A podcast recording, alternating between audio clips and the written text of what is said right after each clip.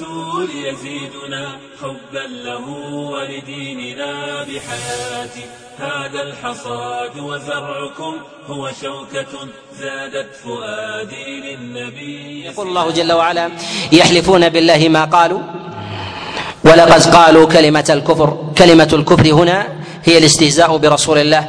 روى ابن جرير الطبري وابن أبي حاتم من حديث من حديث هشام بن عروة عن أبيه أن قول الله عز وجل كلمة الكفر قال نزلت هذه الآية في رجل قال إن كان ما جاء من المسلمين يعني ممن ينضوي تحت لوائهم في ظاهر الأمر قال إن كان ما جاء به رسول الله صلى الله عليه وسلم هو الحق إننا لأضل من لأضل من الحمر. فناداه رسول الله صلى الله عليه وسلم فقال له أئنت أأنت قلت كذا وكذا؟ فحلف بالله أنه ما قال كذا وكذا فأنزل الله عز وجل عليه عليه تلك الآية يحلفون بالله ما قالوا. وفي هذا إشارة إلى أن إلى أن من وقع من المنافقين في رسول الله صلى الله عليه وسلم أو من وقع في شيء من الاستهزاء أنهم أسرع الناس رجوعا ونكوصا لأنهم إنما يطلبون دنيا ويريدون ويريدون شهوة والحفاظ على الشهوة أنهم إن ظهرت عقوبة أو ظهرت قوة رجعوا إلى ما كانوا رجعوا إلى إلى ما أضاروه من قبل وإنما يسرون ذلك ذلك في أحوالهم وأما من وقع في رسول الله صلى الله عليه وسلم بشيء من اللمز والهمز والاستهزاء والاستهزاء على أي مرتبة من مراتب الاستهزاء فيتفق العلماء أن ذلك كفر وان وأن فاعله فاعله يقتل. بل إنه أشد من ذلك أن من وقع في في امرأة نبي أن من وقع في عرض امرأة نبي فقد كفر بالله ولو كانت امراه امرأته كافرة. أجمع العلماء عليهم رحمة الله وقد حكى الإجماع على ذلك غير واحد أن من وقع في رسول الله صلى الله عليه وسلم أو عرض به لمزا واستهزاء أو تنقص بأي عبارة أو إشارة بيده تفيد التنقص أن ذلك كفر خارج من الملة. حكى الإجماع على ذلك جماعة كإسحاق بن راهوي وابن عبد البر وابن المنذر وقبلهم كذلك أيضا الشافعي عليه رحمة الله وحكاه كذلك النووي وغيرهم من أئمة الإسلام. وأجمع العلماء على أن من استهزأ برسول الله صلى الله عليه وسلم أيضا فإن حده حده القتل وإنما اختلفوا في باب الاستتابة. هل يستتاب أم يقتل من غير من غير استتابة؟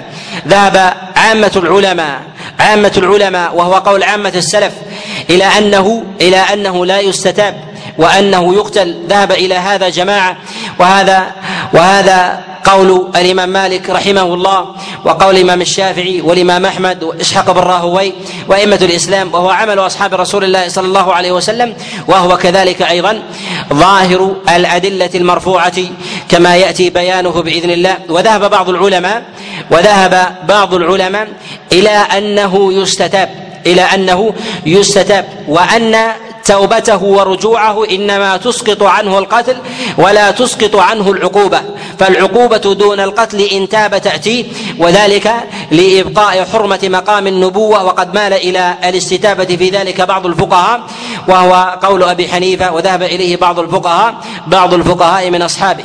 ورواية أخرى عن أبي حنيفة كقول جماهير العلماء إلى أنه يقتل بلا إلى أنه يقتل بلا بلا استتابة. وأما من ظهر منه الاستهزاء برسول الله صلى الله عليه وسلم فمن يملك حق اقامه إقامة قتله. فنقول إن هذه المسألة لا تخلو لا تخلو من حالين. الحالة الأولى من ظهر استهزاؤه من ظهر استهزاؤه ظاهرا بينا فالأمر الذي يتفق عليه العلماء أن ذلك واجب على ولي الأمر أن يقيم أن يقيم الحد عليه قتلا. وهذا كما تقدم الإشارة إليه هو قول عامة السلف وهو قول جماهير وهو قول جماهير الفقهاء وأنه حتى وإن تاب فإن ذلك لا يسقط العقوبة التي هي دون القتل وذلك لحرمة مقام النبي صلى الله عليه وسلم. وأما وأما من يظهر من وأما الحالة الثانية إذا بادر أحد من المسلمين بقتل أحد استهزأ برسول الله صلى الله عليه وسلم من تلقاء نفسه وخالف ولي الأمر فنقول إنه جمع أمرين. الأمر الأول أنه قام بقتل أحد يستحق القتل وأما بالنسبة لمخالفته لولي الأمر فإن في ذلك فإن في ذلك ذنب لمخالفته لمخالفته وافتئاته على ولي الأمر إلا أنه لا يجوز لولي الأمر أن يريق دمه لأنه أراق دم أراق دم من استهزأ برسول الله صلى الله عليه وسلم. روى أبو داود في كتابه السنن وهذا دليل على هذه المسألة ما جاء من حديث عكرمة عن عبد الله بن عباس أن رجلا أعمى عنده أم ولد وعنده منها وعنده منها ولدين. فكانت تقع في رسول الله صلى الله عليه وسلم وتشتمه. فوضع فلما كان في ليلة من الليالي وقعت في رسول الله صلى الله عليه وسلم وشت وشتمته. فكان يزجرها وينهاها ولا تزدجر. فوضع فوضع المعول وجاء في لفظ المغول على صدرها. فتحامل عليها وهو رجل أعمى فقتلها. فتحدث الناس فجاء إلى رسول الله صلى الله عليه وسلم والخبر في ذلك طويل. فقال رسول الله صلى الله عليه وسلم أشهدكم أن دمها هدر أشهدكم أن أن دمها أن دمها هدر. وكذلك أيضا إذا ثبت لولي الأمر إذا ثبت لولي الأمر أن أحدا من المسلمين أن أحدا من المنتسبين للإسلام قد وقع في رسول الله صلى الله عليه وسلم باستهزاء فيجب عليه المبادرة بعقوبته ولا خلاف عند المسلمين ولا خلاف عند المسلمين في ذلك. المبادرة بالعقوبة وهذه العقوبة أعلاها كما تقدم وهو قال جماهير العلماء وهو الراجح في هذه المسألة القتل وأن التوبة في ذلك وأن التوبة في ذلك لا تقبل لا تقبل منه. كذلك أيضا يجب على ولي أمر المسلمين إذا وجد احدا استهزأ برسول الله صلى الله عليه وسلم أن يفرق بينه وبين زوجته لأن وقوع وقوعه عليها وقوع سفاح فهو وقوع مرتد على امرأة من أهل الإسلام وهذا هو الأصل فيجب عليه أن يفرق بينهما. حتى يتضح في ذلك في ذلك إسلامه. وهذا من الشعائر الظاهرة المعلومه المعلومة من دين الاسلام من دين الإسلام بالضرورة. ونحن في هذا في هذا الزمن الذي ظهر فيه انفتاح في وسائل الإعلام وظهر وظهر أيضا فيه جرأة كثير ممن يحد الله عز وجل ورسوله وظهر أيضا تصريح كثير من المنافقين بما تكنه صدورهم بما تكنه صدورهم مما يخفونه حقدا على دين الإسلام. وكذلك وكذلك حقدا على رسول هذه الأمة محمد صلى الله عليه وسلم يظهرونها إذا ظهر إذا كان إذا كانوا في مأمن. إذا كانوا في مأمن. ويخفونها إذا كانوا يظهرونها إذا كانوا في مأمن ويخفونها إذا كانوا في خوف. ولهذا يقول حذيفة ابن اليمان كما جاء في الصحيح قال إن منافقين إن منافقين المنافقين في زماننا شر منهم من المنافقين في زمان رسول الله صلى الله عليه وسلم. وذلك أن المنافقين في زمن النبي صلى الله عليه وسلم يسرون يعني الكفر والمنافقون في زماننا يعلنون يعني يجاهرون بشيء من يجاهرون بشيء من نفاقهم.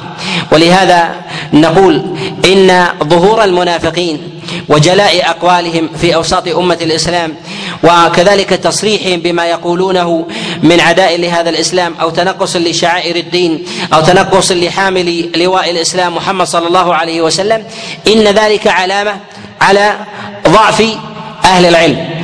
وضعف كذلك السلطان. فإن الله عز وجل يزع بالسلطان ما لا يزع ما لا يزع بالقرآن كما جاء في الخبر المروي عن عمر بن الخطاب وعثمان بن عفان جاء عنهم من طرق متعددة. إن الله لا يزع بالسلطان ما لا يزع بالقرآن. فإذا ظهر في أمة الإسلام وفي مجتمعاتهم من يتجرأ على مقام النبوة فإن ذلك أمانة على أن علامة على أنه على أنه أمن من العقوبة. فإذا أمن من العقوبة تجرأ على كثير على كثير من حدود الله سبحانه وتعالى. ونحن في هذا البلد بلد التوحيد وبلد السنة والأمة في ذلك أمة واحدة. ومن عجب أن يظهر في هذه الأمة من من الكتاب ويظهر في هذه الأمة من المنافقين. من يتكلم صراحة بكلام لا يستطيع أن يتكلم به ما يستطيع أن يتكلم به الكفار ممن ينضوي تحت لواء الإسلام هيبة هيبة له. ولهذا كان المعاهدين لا لا يكون لهم عهد إلا بحفظ مقام النبوة ومقام ومقام الإسلام من الوقيعة فيها من استهزاء وغيره. ولهذا روى الخلال وغيره من حديث حفص عن عبد الله بن عمر أن رجلا جاء إليه فذكر رجلا من اليهود وقع في رسول الله صلى الله عليه وسلم فقال عبد الله بن عمر لو سمعته لقتلته فإنا لم نعطهم العهد والأمان على هذا. ولهذا نقول إنه لا عهد لأمة من أمة الإسلام ولا لأحد من المسلمين ولا لأحد من المسلمين على على إطلاق لسانه في مقام النبوة عليه الصلاة والسلام. وكذلك في الوقيعه في شريعة الله عز وجل مما أحكمه الله عز وجل من دينه أو استهزأ بتعاليم الإسلام وسننه وهديه الذي اختاره الله عز وجل لهذه لهذه الأمة. فإنه لا عصمة لأحد على هذا على هذا النحو. ولهذا نقول إن حفظ دين الله عز وجل من أعظم المهمات ومن اعظم ومن أعظم ما يحفظ الله عز وجل يحفظ الله عز وجل به به هذه الأمة لنعلم إذا وجد في أوساطنا من يحارب رسول الله فأين تأتي الأمة التمكين؟ يقول النبي عليه الصلاة والسلام كما جاء في الصحيح من حديث أبي هريرة قال عليه الصلاة والسلام من عادى لي وليا فقد بارزني بالمحاربة فأي ولي أعظم من ولاية مقام رسول الله صلى الله عليه وسلم عند الله؟ وأي حرب يحارب يحارب الله؟ من وقع في مقام رسول الله فأي نصرة أيضا لمن حماه ووقاه وانتصر له ودافع عنه. ولهذا نقول إن من أعظم الهزيمة لأمة ينضوي تحتها ينضوي تحتها من وقع في رسول الله صلى الله عليه وسلم أن لها أن تنتصر وأن لها أن تتمكن. والله عز وجل قد بارز قد بارز رجلا فيها. لهذا نقول إن أمة الإسلام وولاة أمور المسلمين والعلماء إذا رأوا من استهزأ برسول الله صلى الله عليه وسلم أو وقع في عرضه أو تنقص منه أو لمزه بأي نوع من أنواع اللمز في نسبه أو في هيئته أو في قوله أو في مطعمه ومشربه عليه الصلاة والسلام فان فإنه يجب أن يدخل ذلك كله في دائره في دائرة الاستهزاء وحكمه واحد وهو وهو الكفر والقتل على قول على قول عامة العلماء بل حكى بعض العلماء من المتقدمين الإجماع على قتل على قتل من استهزأ برسول الله صلى الله عليه وسلم وأنه لا يستتاب. إن الله عز وجل جعل مقام النبي عليه الصلاة والسلام ليس لأحد وإنما هو حق مشاع لهذه الأمة. لا يملك أحد من هذه الأمة إسقاط الحق. ولهذا نقول إن من كفر بالله عز وجل ليس لأحد ليس لأحد أن يسقط حق الله عز وجل في ذلك. وحق رسول الله صلى الله عليه وسلم لا يملكه أحد من ذريته عليه الصلاة والسلام ممن رجع إلى آل البيت. ولا يملكه سلطان ولا يملكه عالم ولا يملكه أحد من المسلمين. فإذا كان النبي صلى الله عليه وسلم جعل فإذا كان النبي صلى الله عليه وسلم جعل الله حقه في زمنه لأمة الإسلام وليس له وليس له عليه الصلاة والسلام أن يسقط حقه في الوقيعة فيه فإن ذلك من بعده من باب من باب أولى.